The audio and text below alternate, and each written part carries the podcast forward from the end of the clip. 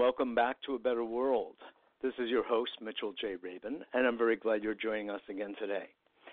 Today, we're going to have a lot of fun. I have invited on several of the cast members of a play that I recently saw that I thought was just outstanding. It's called The Great Society at the Vivian Beaumont Theater, and it's playing until December 1st. You have any chance to get to New York, if you're not here already, go see this. It is a recreation of the presidency of LBJ with particular uh, respect to his relationship with Martin Luther King and the development of the civil rights legislation. And it's so interesting to watch that in motion, as well as the impact of the workings of and the building up of the Vietnam War and the intrigue of that. It was incredible to see the interface of these elements that were uh, really raging the country at that time and really kind of changing its face. Hello? And uh, yes, we are going to be speaking with a few of the cast members, as I said. David Garrison, who played Richard Nixon and does play uh, Governor George Wallace, uh, Sheriff Jim Clark. He just it's so interesting that each member is playing several roles. Nikkole Salter plays Coretta Scott King, Sally Childress, the executive uh, secretary to LBJ, and Tramell Tillman, who plays Bob Moses, Reverend Dobnath, I'm not sure I pronounced that correctly, Hosea Williams, and Marquette Frye. So welcome to you all to a better world. A pleasure to have you. Thank you. Thank you. Good morning. Good. I hear all of you. Great. Good morning. Good morning. so I just want to just start off by saying thank you to you all and your your roles in in uh, making this a very successful run and an incredibly enjoyable play. I've got to tell you, I just uh, I was um, as Woody Allen says, so excited I was pulling my pants off over my head. so it was uh, it was that good. Um, uh, so you know, I'd love to just kind of look first at what it was like for each of you to sort of enter. Here we are in this incredible period of time now politically that is such a hotbed of well so much, uh, and then to just kind of go back, turn the clock back to the 60s, and where there was another such a hotbed of of political and social up, upheaval and unrest. So, Nikkole, I'd love to start with you, ladies first. What is it like to kind of go from here to there, from one hot, you know, from the uh, pan into the fire, and um, um, also what is it like to be playing Coretta Scott King? Well, I think Mark Twain said that history doesn't repeat itself, but it always rhymes. Um, so while I Hmm. can't compare uh, what we're embodying uh, in the in the LBJ presidency on stage and what we're um, enduring, I guess is the word I use, what we're enduring in the world around us currently.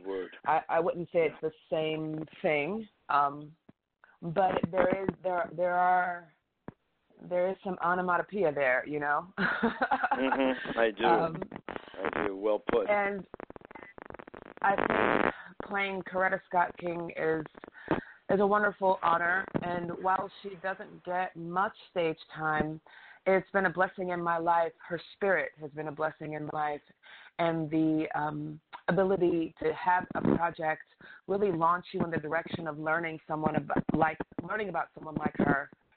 Um, Yeah. Her phenomenal character and and uh, an idealism that she developed in her relationship with the movement um, that seems a bit otherworldly. Like like she's from a generation of people who, when they came of age, thought about what they wanted to give the world. Mhm.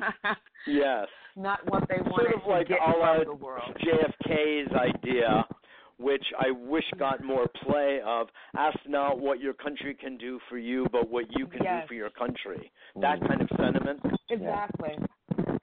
And she had that sentiment uh, at least in reading her autobiography, quite naturally. It wasn't something that there wasn't a a spiritual or intellectual epiphany that led her to that kind of um generosity. It was like, oh, that's that that was normal.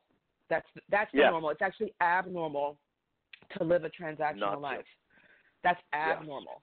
What is normal is to live a, a generous life. Um, and so learning Yeah. about her and about all that she contributed to the movement, um, and not just her, women in general. I think one of the things that bothers me about uh, the I guess not just the civil rights learning in our nation, but the, the narratives around how we've all how this nation came to be. That there's usually one central kind of hero figure or a group of hero figures that kind of Yeah. give us an understanding about how any change was made. And Yeah. while I don't take away from leadership, I think leadership is important. None of those changes were made with just those people at all. It actually took a lot of effort from a lot of people. And I think learning about Coretta and the women of the civil rights movement and all the sacrifices that they made that um, allowed for the movement to have momentum, uh, it resonates with me deeply.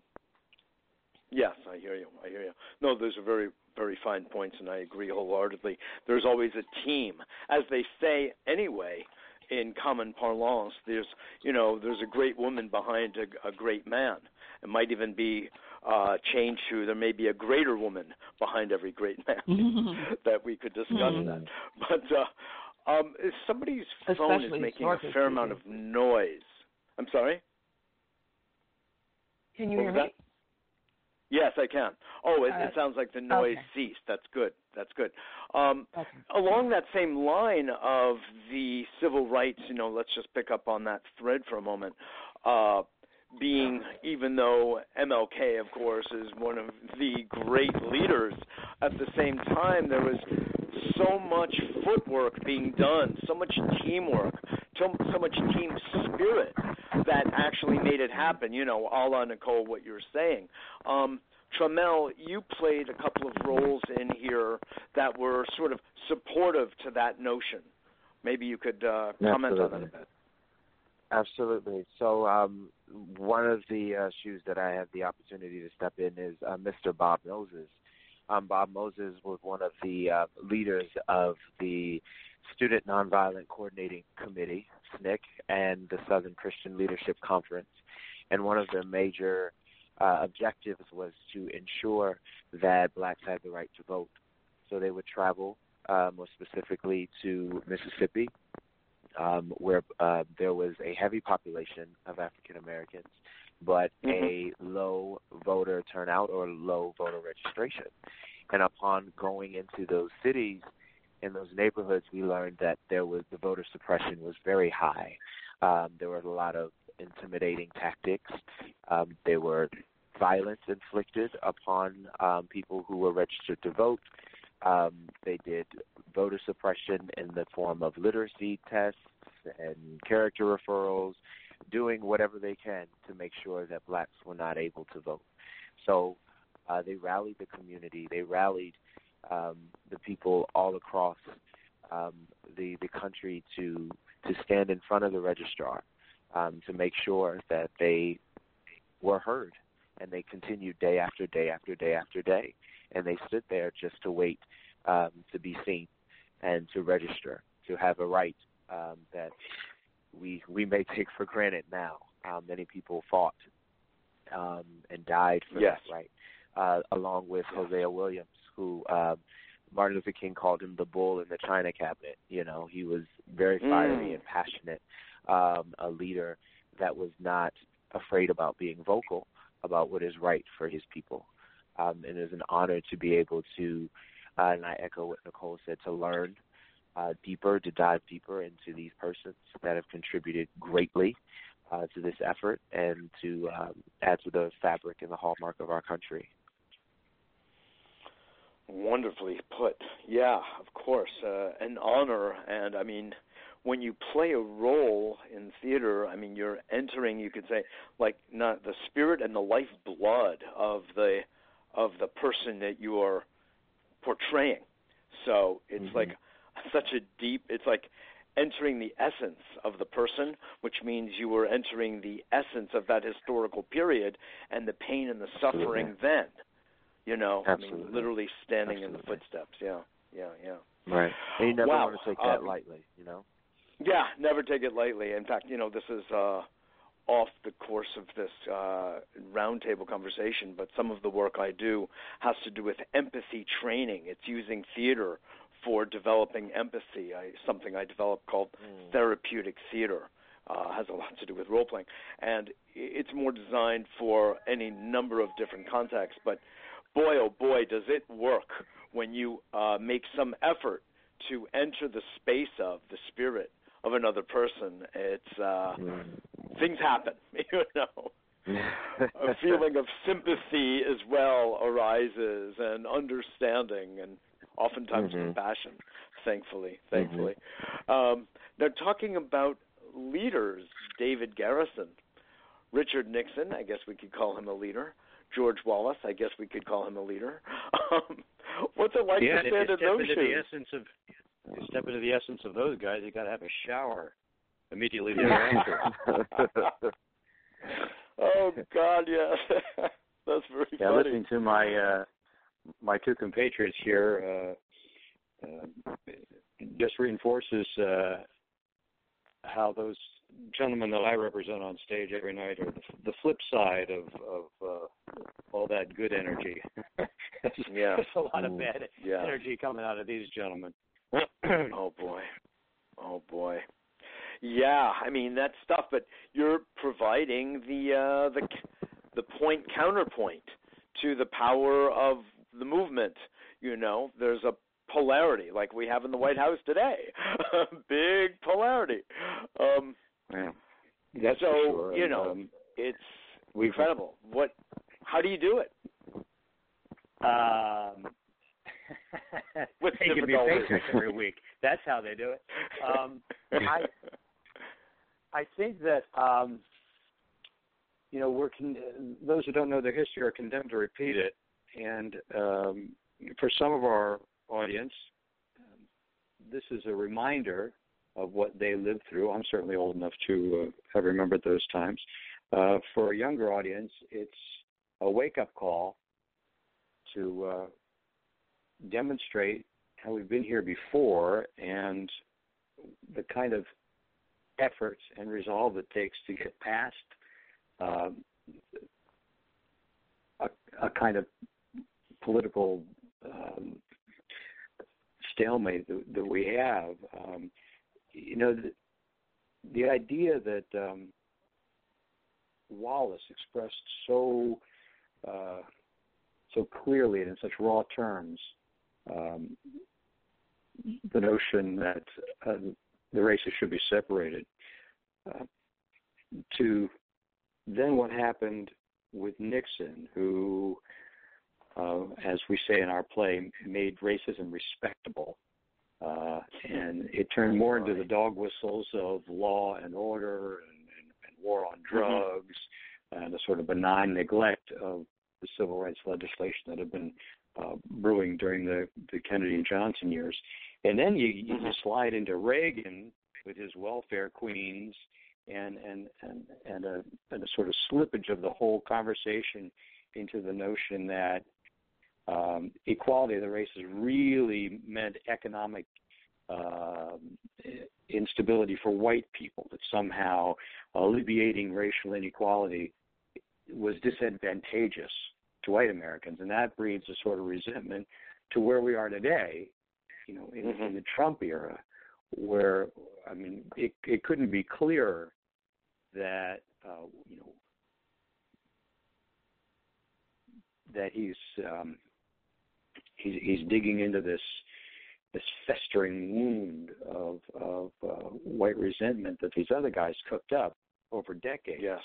Uh, and it, we need to really, really pay attention to this and how we got here.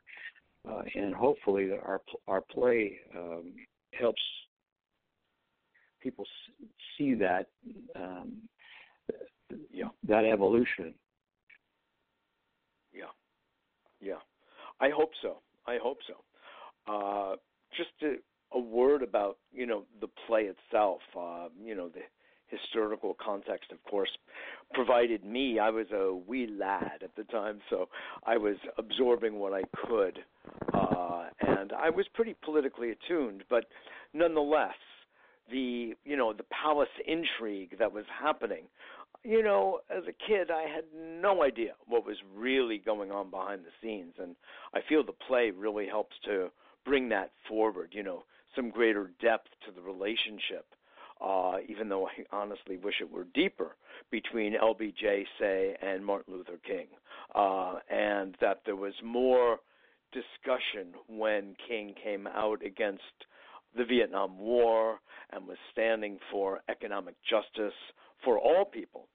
Uh, that you know ultimately they say got him assassinated because he was meddling in affairs that you know it was one thing to talk about civil rights it was another to really start stepping on the toes of the people with power and um i would have liked to see more in that space from the play because I felt like I didn't know much about that at all, and the the play was an incredible historical lesson for me.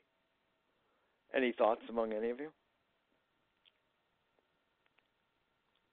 Uh, well, we while we have the the large duty to embody the roles, we don't we don't really get to dictate what the play is. That's in the the realm of the the playwright and in sure. his development.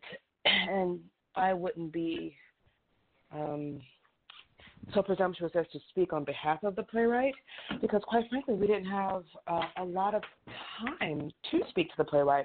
Our production came to the fore quite quickly, so I, I yeah. actually don't know much ab- about uh, his impetus and his the, the genesis for the genesis of the piece, or why he chose the events that he chose to dramatize. Um, but what I will say is that this is a companion piece to his other piece, All the Way, which was essentially about LBJ's um, coming to actually garner the presidency on his own after the assassination of um, JFK. And that piece takes place over the course of about 11 months. So you're talking about a two, two and a half hour play to treat what happened in an 11 month period. But in our oh. play, in The Great Society, it's about LBJ's presidency, which is a, play that exists in about the same amount of time, two to two and a half hours, two hours forty minutes, guys. yes. Uh-huh. To treat to treat four years. Yes. Which included yes. not only the domestic civil rights struggle, but also an international war. Um, yes. So I'm sure that the playwright had um, his work cut out for him in deciding how to structure the story so that it actually revealed how and why the outcome uh, of, J, of LBJ not taking on um, the charge of a second presidency came to be, yes. which I think was his goal. Um, yes. But as yes. you have so eloquently stated, um, the, our play actually includes eight or nine different plays. Each mm-hmm. of the people that you see dramatized really could have their own two-hour full-length piece. Period. Oh, so true. Um, so, so it's it's easy it's easy for it to be a disservice to a lot of people yes. who deserve a lot more of our attention and focus. Yes. No, your points are well made, and the fact is, it the amount of compression basically between the two plays you're referring to here is immense and enormous to get, as you're saying, four years of uh, whole presidency into two and a half hours. Of course, it's completely unrealistic, but there are so many threads. You're right. It's uh, many plays within a play are are articulate. I mean, the whole scene at Selma. You know, the the drinking fountain issue, et cetera, et cetera. Right? Tramell, you have yeah, a George, comment? as George Wallace would probably say, it's uh, three pounds of manure in a two pound bag. oh, you mastered him, boy. oh God! You know, one of the things that brought up for me watching. That's funny. Uh, you know, is the uh, the disgust. Many of us. I mean, I was a, a teenager. Uh, the disgust we felt for George Wallace.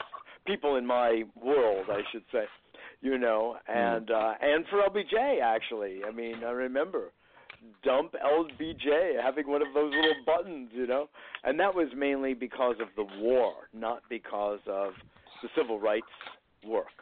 Uh, you know, and I, but George Wallace, you know, anyone with any level of intelligence or sensitivity had a, a visceral disgust and repulsion to that man. So I don't know how you do it, David. uh, yeah, it didn't it didn't help that his uh, that his physical demeanor amplified that feeling. Um, yeah, yeah. You know what? The most interesting comments I heard leaving the theater one night after the show was um, a woman of certain years talking to a, another, saying, "I'm so angry that my mother made me hate LBJ so much." Uh, oh, so, yeah. So, uh, it, it was interesting. This coming from um, a person who uh, clearly of, of liberal um, political leanings, um, having grown up with this visceral dislike of LBJ that she got by listening to her mother, and the play revealed to her a whole more a whole lot more complexity about the man than she had been led to believe growing up. Um, and you can always think of, gee, what might what might have happened had it not been for the uh, Vietnam the disaster of, of Vietnam, yeah, and, and yes. where the Great Society might have gone, um, and what yes what might have condemned um, George Wallace and his ilk to the dust heap of history if they hadn't mm-hmm. gotten the oxygen that they were able to get because of the the distraction of Vietnam. Wow. Well, I, that honestly speaks so much. I mean, you must have picked up on the vibe of what I was saying because that is my mother had the same effect on me. Uh, truly, I uh, mm. not just my mother, but larger than that. But uh, this play that you all help to create every night uh, really brought up for me an appreciation, as you're saying, with that woman leaving the the theater. Uh, of LBJ that I had not had. Also for his humor. I had no idea about his humor and his storytelling and his political jockeying and skill. I mean, mm-hmm. what, what was that scene when he uh dragged uh, you, you all know it so intimately when he brought the cameras out to get the um the commitment on camera to the public earlier on For in the film. In the film, For- I'm sorry. Was that Medicare. was that George Wallace or was it Medicare? No, Is it the Yeah. one I think that was- Wallace? There was both. Mhm. There's both. that's right. It's both.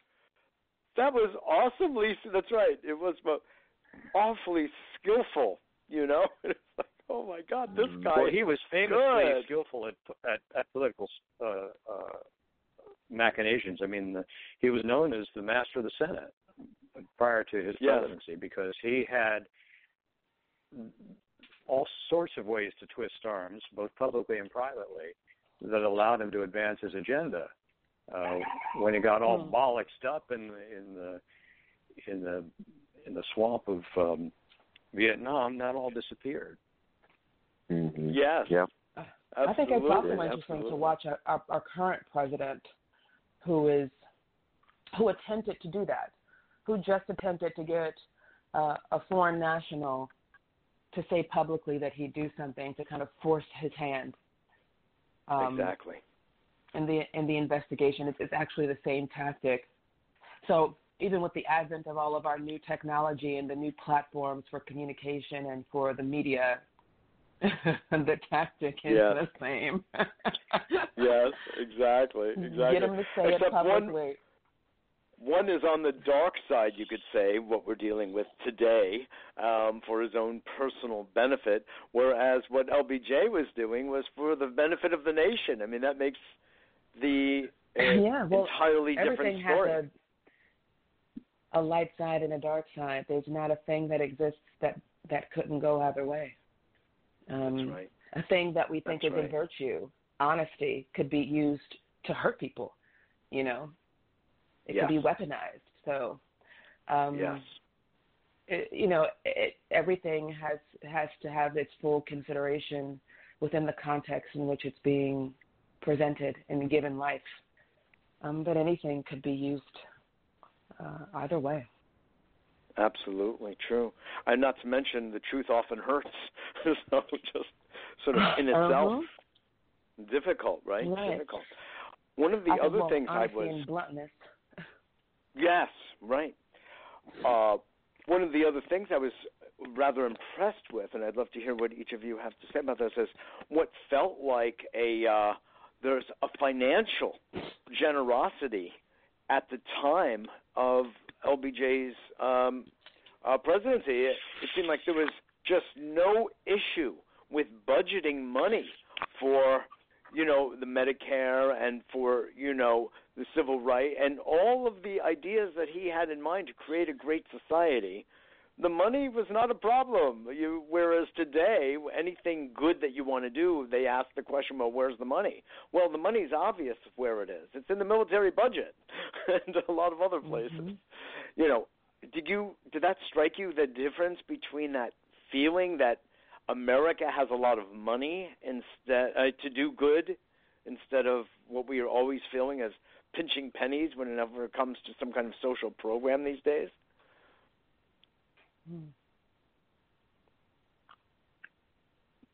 Uh, an- I think it's important to to uh, say that um,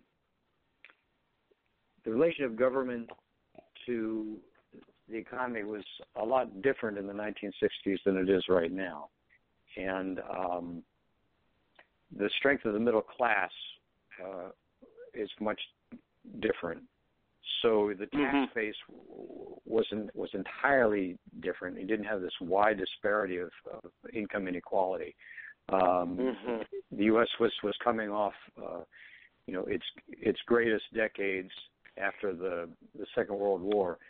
So Yeah. we were not in a position of having um, the kind of deficit spending that's going on and has been going on uh, for years. So you know, it's kind of important to put this in the, in in the context of, of a different time. So, um, and it, it was also a time of, of progressive taxation where um, it was not uncommon for higher income people to be paying a great deal more in taxes than they are now, uh, and no one seemed to think that was a bad thing. so, Yeah. uh, the, Yeah. there was uh, there was a whole lot more flexibility in uh, what can be considered appropriate in terms of government expenditure, up until the point where we went down the rabbit hole of Vietnam, and Yeah. all the money started being deflected into defense industries. Um, and I, I think that's just important to note. Yeah, I think so too.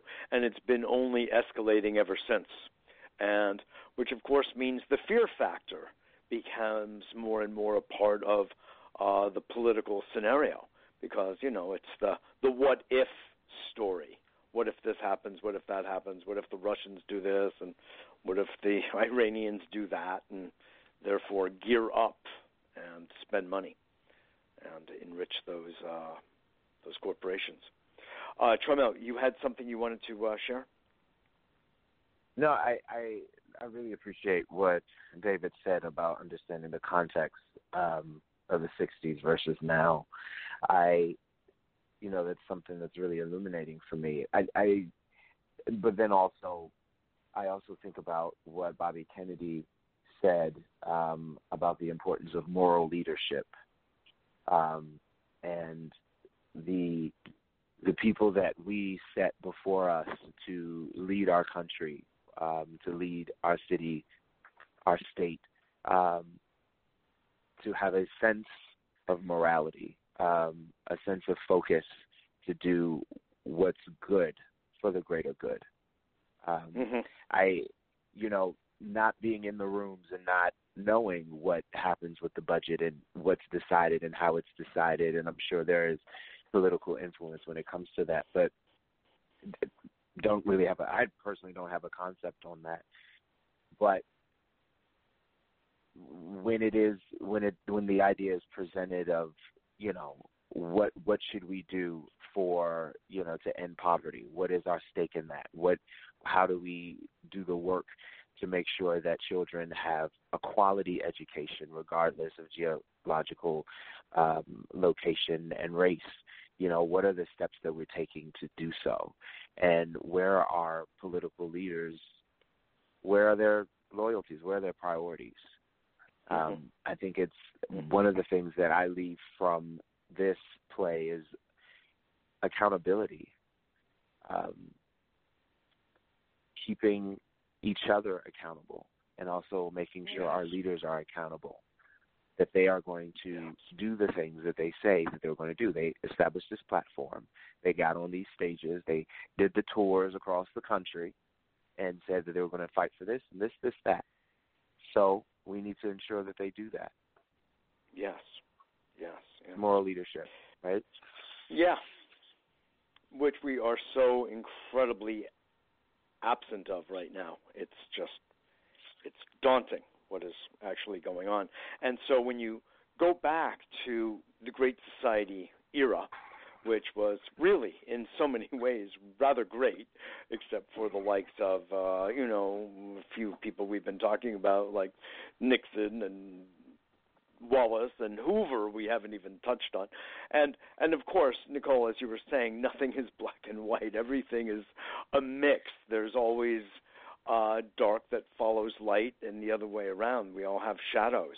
Uh, so you know, I, I you know, it was also Nixon who engaged China. It's also Nixon who started the EPA and the Clean Water and the Clean Air Act. So you know, it's go figure. How does it all work? Yeah. You know, tell me, it's Alfie. also right? it's also Nixon who was the only Amer- American president since our inception to do anything to honor the treaties of the Native Americans. That was a Nixon too. Mm. Oh, I didn't know that. Very Interesting. I didn't know that. Hmm I did not know that. Not even Oh, Obama. wow. Mm-mm. Really? Wow. You know, it's funny Cool. when Clinton got into office, who I did not vote for, by the way, but uh I wrote him a letter. In fact, I actually started Better World TV reading this letter on the air. It's a community public access show. And it was it was saying to him that if he really wanted to I thought, you know, maybe because he smoked a little pot and played saxophone, you know, maybe we stood a chance, I thought to myself. Um and to really like do something good. Um and I wrote him saying that if you really want to turn this country a- around, you have to make some major apologies. First to the native peoples, then to people of African descent, then to the Chinese, then to the Japanese, then to people of Latin descent. I mean, a lot of apologies needed. And uh, but I also recommended that he form a cabinet level of native elders to help guide this nation, guide him in guiding this nation. Oh nation. wow. Yeah. Wow. Well, I got a I I got an email, not an email. I got a letter nations back saying thank you. I'm sorry. Lots Please. of nations. Um, I'm thinking. oh, I could be wrong. I'm probably wrong. Uh, I think it's a What? Scandinavian nation, um, but they have uh, as a part of their kind of governance structure, like a like a minister of of philosophy. I guess the closest thing that we would have would be Oh. like an agency of ethics. Yeah. But, but really, someone who is just looking at um, how close our policies are keeping us or taking us away from um, the kind of people we say we want to be. Yeah. That's all they do. Oh yeah. So interesting. So Yeah. interesting. Which is I to me don't know about than that, but it ethics, certainly you have should to be do that way. something first. Yeah. Yeah. That's also just a different. But yeah, no, I think it's a great idea. I think you should propose it. Yeah. I think Nikkole should be the first secretary of. well, Uh-oh. I think There that's a great idea. Uh-oh. Maybe I could be her assistant. That's funny. no, it's great. It's great. Well, I tell you, I, I've enjoyed speaking with you all about this uh, really fine play. I've got to tell you, I really was really deep in it. I, I felt that its its choreography, if you will, you know, the way it was staged, the use of space, it was really, really skillful and very artful.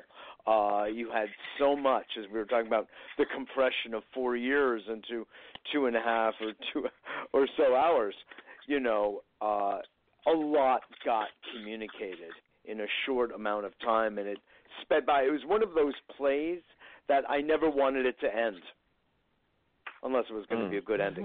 you know, I, I just I was enjoying all of you and the the skill of the acting and the the direction. I just thought it was really well done, and I just am pleased. Thank to- you.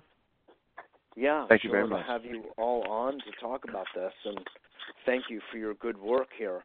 Uh, let's remind everyone that it is still going at the Vivian Beaumont Theater, uh, and we have tickets, I think, through our website, but certainly through on our newsletter. And you can, of course, just go direct and find out about it. It's running to what? December 1st?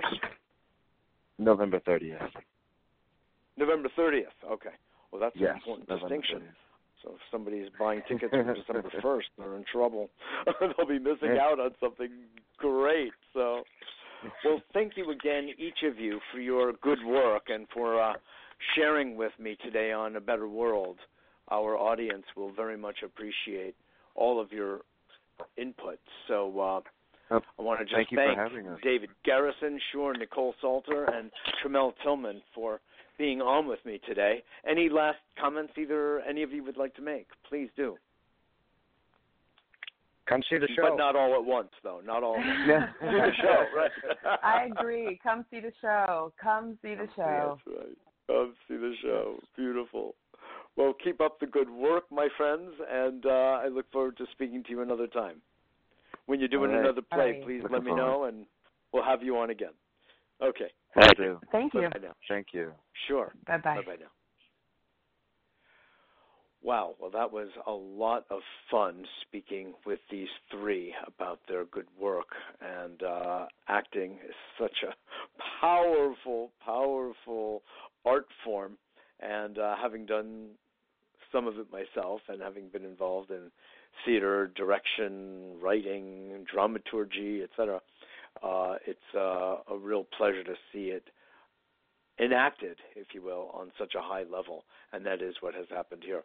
Definitely go see the play, The Great Society. And I uh, just a call out also to Brian Cox, uh, who, uh, as a Britishman, uh, managed to uh, excel at the Texan drawl like you wouldn't believe.